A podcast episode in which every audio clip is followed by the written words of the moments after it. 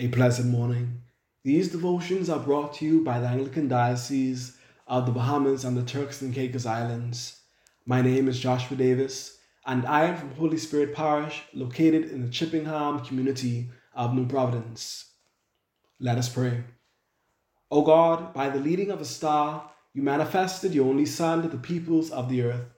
Lead us, who know you now by faith, to your presence, where we may see your glory face to face, through Jesus Christ our Lord, who lives and reigns with you and the Holy Spirit, one God, now and forever. Amen. Today, in our church's liturgical year, we celebrate the Epiphany of our Lord, where we pause to record the visit of the Magi to Jesus our King as they offered him gifts of gold, frankincense, and myrrh, as presented in the second chapter of the Gospel according to Matthew. Epiphany is derived from the Greek word to mean appear, to be made manifest, or to show forth, and is ultimately used to describe Jesus' first appearance to the Gentiles. Originally, the word epiphany referred to a king's visit to the people of his territory. Similarly, God revealed himself to the world through the incarnation of the Christ child and calls us to render our hearts and lives as gifts of adoration to Christ our King, who comes to visit us daily. The Magi were not necessarily kings, but may have been Persian priests, Babylonian astronomers, or even Nabatean spice traders.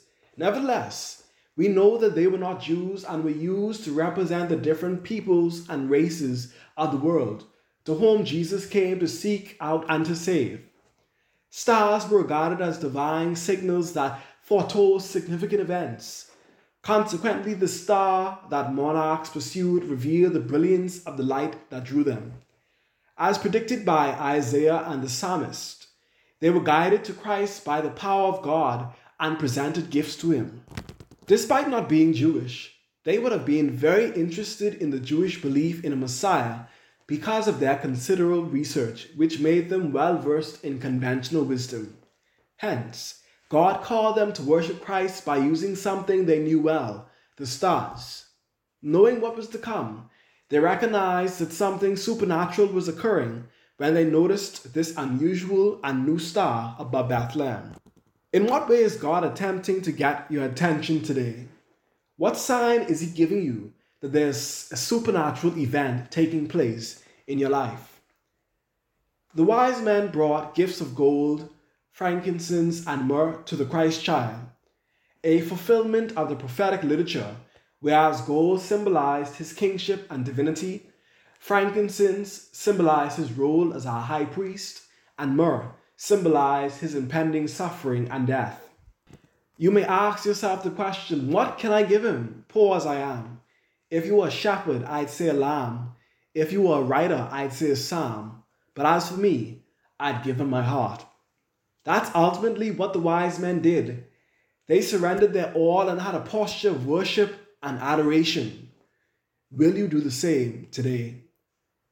Additionally, as Christians, we can use the meaning of Epiphany to represent our own journey to meet Christ, not as a child, but as Savior and Lord. On this journey of faith, we will encounter those who hate us for bearing the name of Christ, as King Herod did, or will simply ignore the message of salvation as the priests and scribes did. Nevertheless, we are called to be the astrologers, the magi, the wise men, those who were least likely to recognize the Christ child. Yet, in the midst of it all, they offered all they had, whether it be gold, frankincense, or myrrh. What gift do you have to render to Christ today? Will you reject his gift of salvation out of hatred, or like the Magi, adopt your posture of adoration, rendering your gifts of love, whether it be of your time, talents, or treasures.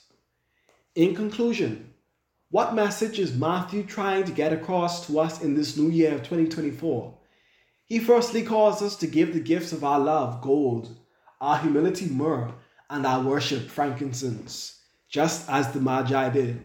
Secondly, just as they did, they altered their path with the help of the Holy Spirit he likewise encourages us to chart better paths for our lives.